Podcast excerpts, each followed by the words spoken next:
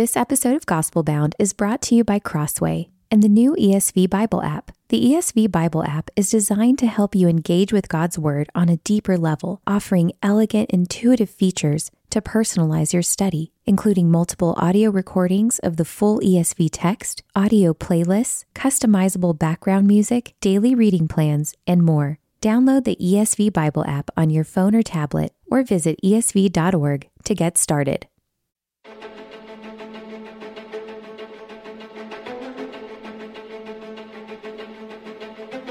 This is Gospel Bound, a podcast from the Gospel Coalition for those searching for resolute hope in an anxious age.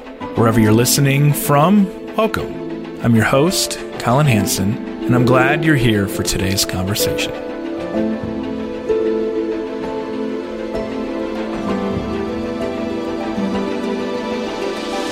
For many of us, the natural instinct when suffering is to say, Why me? Suffering so often feels like an aberration from normal, from what we expect, even what we think we deserve. Rarely do we respond, Why not me? Despite the inevitability of trials in this fallen world.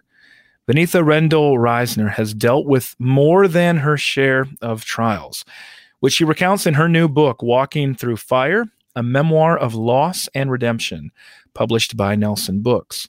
She opens up her thought process for a raw look at the emotional and spiritual wrestling of suffering. She writes this quote, When I was younger, I thought I understood the way God operated.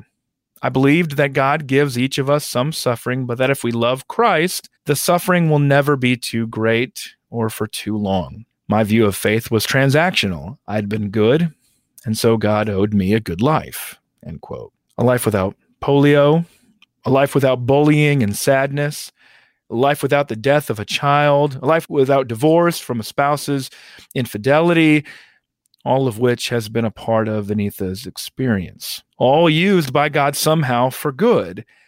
And she joins me on Gospel Bound to discuss anger toward God, the reason for suffering, among many other sensitive matters. Thank you, Vaneetha, for joining me. Oh, it's great to be here, Collin. Thank you for having me. Vaneetha, what's the best way to help someone who's suffering? I would say the best way is to just show up and be there. I think a lot of us feel like we need to bring something, do something, say something super profound. And I think the people that came and walked along with me and were pretty quiet were the most helpful. And I think the people that wanted to give me a reason um, maybe offer some deep theology. I, they sort of felt hollow in the end because all I wanted was somebody with me. So I would say that is the number one thing to do. And then to just ask, um, can I do something very specific? I find a lot of people say, What can I do? Tell me how I can help anytime I'll be there. And I, I never called those people, but the people who said, Can I do your laundry tomorrow at noon? That was easy to say, well, noon doesn't work, but maybe four o'clock works. So I think very specific questions for help are really helpful because people know you really do want to be there. Vaneetha, was there a time for deep theology or reasons, or was it just not that time, or is that just not really helpful? I think there is a time. It just depends on where the person is personally and i i do this myself constantly but i want to be the one to bring in the word of truth that's going to change somebody's depression life. And i think we often are looking for a response from someone that they they understand what we're saying and i think that's where we go wrong. If we feel led by the lord to share something i think expecting someone to respond well is where the problem starts but I think there is a place to speak, especially after this kind of the freshness of the suffering is worn off. I think it's a really good thing to do that. One thing that I did recently with a good friend of mine who has ALS, and she's in my small group, and we didn't really know what to say. I mean, this is a really hard thing to go through. There were two ways to go. I mean, there's the one way, which is this is horrible. I can't believe this. This is awful, which kind of leaves the person hopeless in the end. And then there's the God is using this, God is sovereign, which makes the person feel minimized. in at some points. And so lament is a beautiful bridge between that. And one of the things we did is we just took a psalm and we lamented through it together as a group. And so we read a few verses and then we offered our own this stinks. We can't stand this for you. We wonder where God is in this. And then we came to praising God together. And it didn't feel trite and it didn't feel like a hammer, like you need to do this. And so that was a really good way for me to enter into somebody's pain without preaching. Here's another question that I get pretty often from people about suffering Is it ever okay to be angry with God? Okay is a hard word. I think God wants us to bring our full selves to Him. And so I think if we're angry, we can tell God that. That is sin in a lot of ways. So I'm not saying like be angry, but at the same time, we sin all the time and God understands that and he meets us in that. So I don't encourage people to get angry, but I encourage people if they are angry to be honest with God. I think sort of like in a relationship with people, sometimes we're mad at our friends or our spouses and we shouldn't be mad. It's not really their fault for the things that are going on sometimes, but I think just saying this really upsets me, that's what draws us to people. So, okay, meaning no, it's not sinful. I would say it is sinful. But at the same time, I think if we feel that way, it's better to say it than to bottle it up. How do you distinguish between what is anger toward God in a sinful way and the biblical category and pattern of lament? I actually think some of it has to do with our attitude towards God in it. I think with lament, we are looking to God and trusting Him, feeling like He has answers and He's the only one we can go to. Whereas I think sometimes sort of complaint and anger that is really unrighteous is really telling God why, talking about God and being angry with Him, but not really looking to Him for the answer.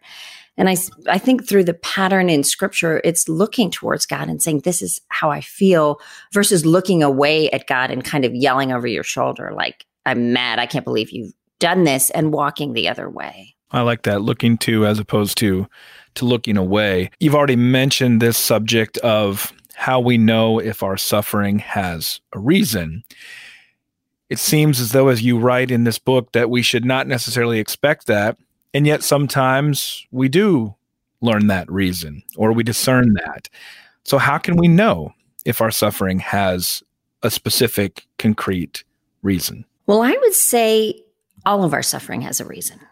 The, God does not make us suffer. There's no unnecessary suffering, and we talk about. Um, he talks about that in um, First Peter. You know, if necessary, you have to go through these trials. So, all of it has a reason, but whether we see it in this life or not, I think maybe 50 50, maybe even less. I mean, there's a lot of things I don't see, but we, I believe by faith that God has a reason for it. And for me, if I didn't think so, I wouldn't be able to handle it, thinking it just sort of happened. But I love this quote by John Piper. He says, God is doing a thousand things in everything he does, and most of which we know nothing about. And so I think we may never see a lot of the reasons, but we can trust there is one. Let's talk about your experience a little bit in the loss of your child. It seemed as though you began to think at first that the reason was your testimony, your demonstration of faith. Uh, at least that was some aspect of it. There was a ministry outcome, but that weighed heavily on you. And it seemed as though that ended up um, bringing a great deal of turmoil to you. How did you process that theological conundrum with that lived experience? Yeah. It's funny when um, our son died at the funeral, I felt like I needed to be strong for everybody else. So I wanted to, you know, I remember saying, God never makes a mistake. And I really believed that. I feel like God carried me. But then weeks, months later, I just wanted to pull all those words back because I felt like I was living my faith in some ways so that other people would have a strong faith. And I think people in ministry, it's a real trap that we sometimes read the Bible because of what we could teach somebody, and we live our lives based on what we think other people are going to get out of them. And that can lead to a huge disconnect and it was for me i was i had been teaching bible study i was living so that other people would see that god is good and i realized god doesn't need my defense I just need to be real. And it was really when I was able to do that and cry out to God in a real way and say, I'm, I feel distant. Help me. That God really met me. Whereas I would say at Paul's funeral, God carried me, but my experience with God was not nearly as deep as when I was willing to own how I felt and let God really heal me. There are only so many options within suffering about God's role in it. We can find comfort. Some people find comfort. I don't agree with this, but some people find comfort knowing that our suffering has no reason or that God is not sovereign in it. We'll hear often that God is weeping over this, but he's not responsible for it. He has no control over it, simply what happens here in the sinful world. And of course, other people insist that God is in control. Are there any other options that we're missing there, or how do we find comfort in, I guess, one or the other? It it seems as though some find that comfort in God being in control, and some seem to find a comfort in knowing that it can't be God's fault. I find no comfort thinking God is not in it because that seems like it's senseless and purposeless. And that to me is the most frightening thought to think my son died and there was no purpose to it is really hard. It also makes me think that people who believe that, in my opinion, are thinking that God is really not in charge of this world. So maybe Satan is in charge and God is Satan's cleanup boy. That's what Joni says. You know, either God rules or Satan sets the world's agenda. And clearly, God sets the world's agenda and there is meaning. And I think that's one of the greatest things that we have in suffering is knowing that God is going to use this. God is going to use this for good, for our good and for his glory. And I think if that wasn't part of my suffering, I honestly don't think I could handle it. There, there's probably three things that comfort me in suffering. One is knowing God is with me. Two is knowing that God is using my suffering. And three is knowing that my suffering is going to end. It might end in this life, in the land of the living, which would be wonderful, but it's going to end because happily ever after is a promise for those in Christ. So those three things get me through suffering. I want to talk to you a little bit more about Paul's death and the shame mm. that you began to feel. That is a very difficult combination, the shame with the grief at the same time. What ended up being the antidote so that you could move forward, trusting God and accepting that love of God? Yeah, I think I felt shame because I really felt that people who loved God didn't have those things happen to them. And I had a lot of people say to me before Paul was even born, because he had a heart problem when he was born, that if I had the faith, he would be fine. And so there was this sense that he wasn't fine because I didn't have the faith. And so there was a lot of just turmoil with that. It wasn't really my theology, and yet people kept bringing it to me. So I kept thinking, okay, this is somehow, if I pray the right way, if I do the right stuff, and so when he died, there was this feeling of kind of being embarrassed, like somehow my faith wasn't enough. And then I was embarrassed when I pulled away from God because I wasn't strong enough as a believer and I should have been praising God through the whole thing. And so lots of different points of different types of shame. And yet, God, it really came together with this experience when I was in the car, just crying out to God, just saying, Help me. And it was probably the greatest experience of just sensing God's presence of my life. And I felt like that sort of overshadowed everything. And I saw that there was joy in the midst of this suffering. And so, no matter what other people said about it, I could sense God in it. And so that really took away the shame. I didn't feel like I had not measured up, and that's why this had happened. That's what you call the purest moment of your life. Is that right? Yes. Yes. Tell us more about that word pure. What do you mean by that? Yeah, it was just this moment where there was nothing in the world that mattered. My son had just died. You'd think that there was just all kinds of things in my mind, and there had been, but it was this moment of pure joy that I don't actually think I can even use words to describe, but it was felt like heaven where nothing mattered but being in the presence of God. And there was just, I was so overcome with happiness, joy, laughter. It was just this moment that I am super not describing well, but I would take that was the best moment of my life. I mean, and I've had great moments, but there was nothing that even comes close. And that moment made me think if heaven is even a little bit like this, wow, I can't wait. Like that makes everything worthwhile and puts everything in a different perspective. Wow, I don't think I've thought about it that way, but sort of that window into heaven being opened a bit for yeah. you to be able to anticipate that. You're probably familiar with an incident from the last couple years where a child of a ministry family had died, and the church spent a great deal of time praying for the child to be resurrected. Um, and they believed fully that this would happen. Eventually, of course, it did not happen. I, I think it could be easy for us to to judge and even to be upset. I think those are a, a couple things that went through my head watching this play out and just wondering in a sense how I guess people could be this foolish. I mean, I don't I think God could do that. I'm. I'm not against that. I don't think that's incapable of God to do, but it seems so presumptive. Mm-hmm. Now, and therefore, I felt almost uh, just almost abusive to the family and to the people praying um, to lead them in that way. That's that was my reaction to it from a distance. You can relate to it more intimately, and I wonder how much you talk to people in that situation in a way that would help them to understand, that would help them to process, as opposed to simply mustering some of my reaction of you know judgment and um, against them. Hmm.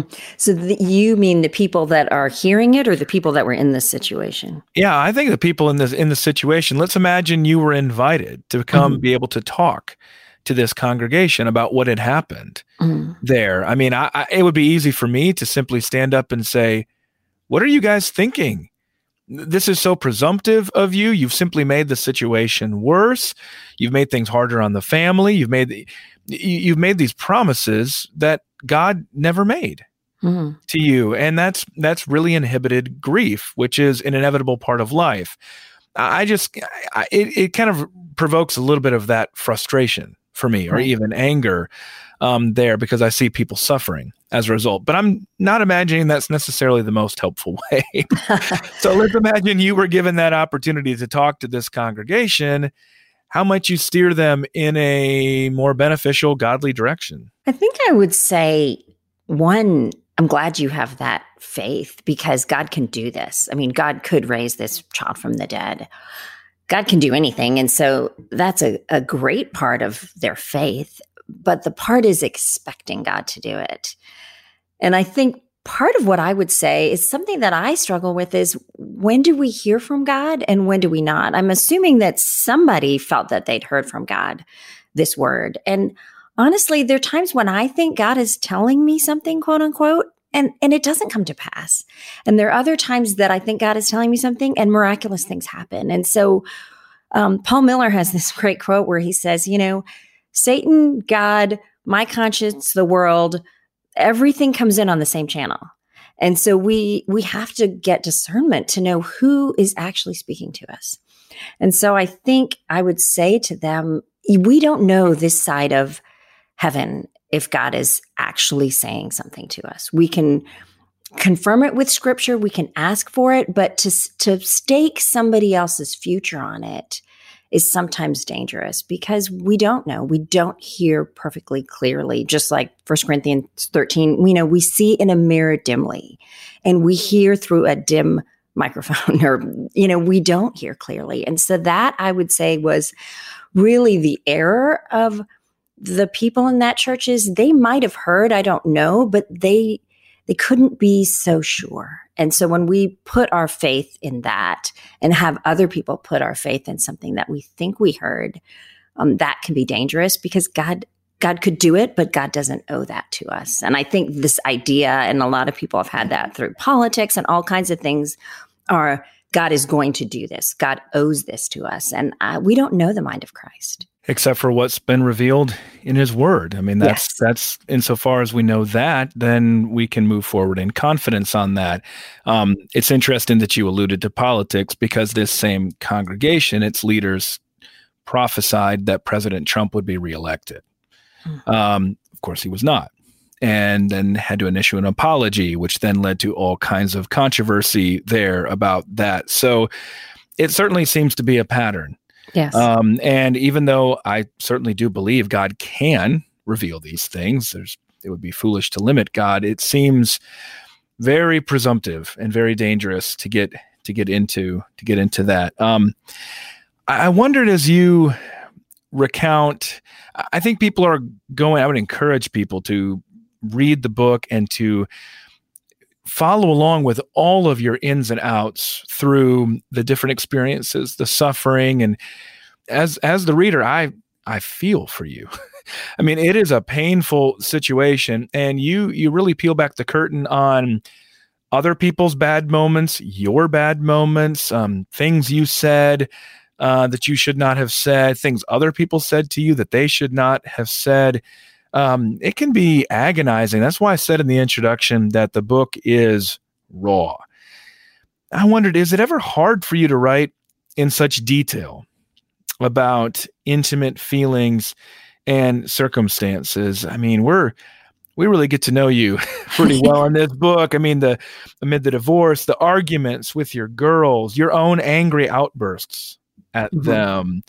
How do you think about just putting yourself out there like this and other of your family members out there like this? Yeah, that is a great question. It's funny. My pastor read um, the first draft and he said, "Uh, Do you really want to say this to the whole world? And I said, yeah, That is a great question. And I struggled with whether to put it in there, but I think it's helpful for people to see that Christians are real and we struggle and we make lots of mistakes. And I did have my girls read it. They both read it, um, every section that they were in, and they both got to read the whole book before it went, even the first manuscript to the publisher, because I this is their story too. And I did not want them to feel that I had revealed things that they were not comfortable with. So that was really important to me. So actually, everybody that I mentioned in the book in any kind of negative light, um, I really tried to have look at the book. I mean, I have prayed every day that God would use this and it wouldn't hurt people that were in the book. And so that that has been kind of a something I debated before I even started writing the book, Collin. I got to say, this book is refreshing because it strikes me as more true to life, certainly than what you're going to see on Hallmark Channel Yeah. or, or a lot of Christian movies. I mean, when you talk through the, the difficulties of marriage and all the complications, the difficulties of parenting, it really it's just raw and real. But in the end, it's hopeful. So um, I hope people get that impression as well. And certainly, I think they've heard that from you here. But there's, you could tell this is an ongoing process. I'm sure there's more things that you will learn and you will grow and your family and all that. And so it doesn't doesn't feel like there's a happy bow necessarily on Right. everything either. This is sort of an, an ongoing ellipsis and and we don't necessarily reconcile in life with all of the people who have hurt us or even get a chance for us to reconcile with the people that we have hurt either. One last question here about before we turn to the final 3 is going back to that church I had mentioned earlier. I think a lot of people with similar perspectives on suffering tend to think that the way we demonstrate faith to the world or the, the believability or reality of Christ is through triumph. It's through victory. It's through the spectacular. I'm guessing you do not hold to that view. Uh, if I'm right, why not? Wouldn't it be better to say, look, you guys should believe in Christianity because look at all the spectacular things God does. Why wouldn't you want to believe in Him when He does all these amazing things? Yeah, I would say that God's strength is made perfect in our weakness. So it's really not what we can offer, it's what Jesus offers. And I think, you know, we have this treasure in earthen vessels to show the transcendent power belongs to God and not to us. And so I think the weaker we are and the more we can't do it and the more we rely on Christ, I think that's a much bigger witness than survival of the fittest and we're super strong and we've we've, you know, health, wealth and everything else. I think that is the way of the world. That's what the world wants to glorify. But I think the cross is the opposite. It's we are weak, we are needy. I think the biggest thing we bring to God is our neediness and our lack of self sufficiency. It's our dependence. And I think there are a lot of Christians, though, that I think it's a lot about how much money you have and how successful you are. And those are quote unquote God's blessings. But I don't think in the Bible God's blessings look anything like that. I mean, there are some passages, maybe in Deuteronomy, that talk about the blessings and the curses that have to do with material things. But I would say the New Testament is predominantly, if not solely, about the blessings we have in poverty and in loving God.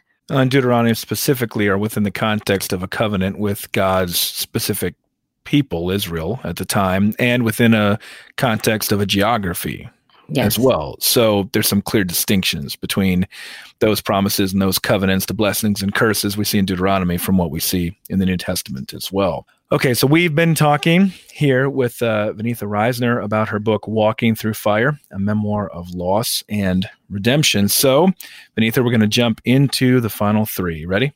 Ready. Okay. What's the last great book you read? The last great book.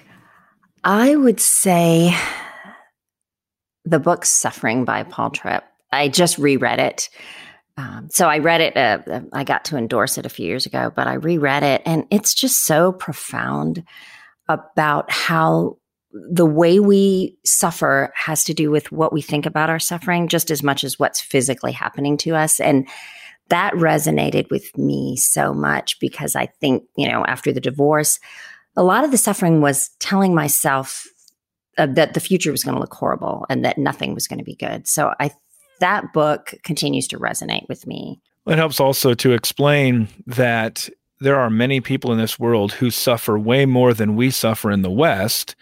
And yet, in many cases, they don't ask the same questions right which helps to speak to what you just identified right there that suffering is not just what is circumstantially happening to us but also our expectations and our outlook yes. on it uh, those are major factors as well second question what brings you calm in the storm the Bible. I go to my daily reading, honestly. So I love having a Bible reading plan. I am like a huge evangelist for that because if you just flip open the Bible, like certainly God will speak to you anywhere, but there is something about systematically reading through the Bible. I mean, you get new stuff every day. Like yesterday, I was reading Psalm 19 and was just blown away. I had never seen this before and or thought about it before, but it says, um, it talks about how the um, God's word is more is sweeter than honey, um, honey from the honeycomb, and it made me think how amazing it would be to get honey straight from the honeycomb and how sweet that would be. And it just reminded me of how sometimes we rely on other authors, pastors, teachers who are all wonderful to hear about God, but there is something so different about hearing about God from God. And I think getting honey from the honeycomb is probably way better than buying honey in a jar. The Bible just speaks to us in these incredible ways. And so I just love having a daily reading and I just go to the reading that day and I believe God has something for me. He does. He always yeah. does. Yeah. Plug, plug, here for TGC's uh, Read the Bible plan. You can follow along with the M'Cheyne plan and uh, Don Carson's devotionals for the love of God. Okay, last question, Vaneetha. Where do you find good news today? You already used the Bible, so you got to come up with something else. Uh, good news. Well, I could say my daughter just got engaged uh, oh, hey. this weekend. Right. Yeah. Okay. so that was really good news. And I find good news often through um, just conversations with friends, just seeing what God is doing in their life. That's one of my favorite questions to ask people is just what's God teaching you? And it just takes the conversation to a whole different place, which often we just don't talk about, or I don't. Maybe some people have super spiritual conversations with their friends all the time, but it really is an intentional thing for me because we can talk about a million things. But when I ask, what is God teaching you? it's been incredible the kinds of conversations I've had. That's real simple. I think I can put I think I can use that more. I that is a that is a consistent challenge even in church leadership. I don't often know how to engage people at deeper levels. I don't know how to make that transition, but that's a nice little effective way to do it. And it's not scary. Yeah. Just what's God teaching you? And it forces people to kind of put their circumstances and their thoughts through that biblical theological grid. Vaneetha, it's been great talking with you. Again, my guest on Gospel Bound has been Vaneetha Rendall Risner, author of Walking Through Fire, a memoir of loss and redemption. Vaneetha, thanks for sharing your story with us today. Oh, thank you, Collin. I loved being here. Thank you for listening to today's episode of Gospel Bound. For more information, including past episodes, transcripts, and to sign up for my newsletter, go to tgc.org slash gospelbound. If you like what you've heard, you may also like my new book written with Sarah Zylstra called Gospel Bound Living with Resolute Hope in an Anxious Age. You can find it wherever books are sold.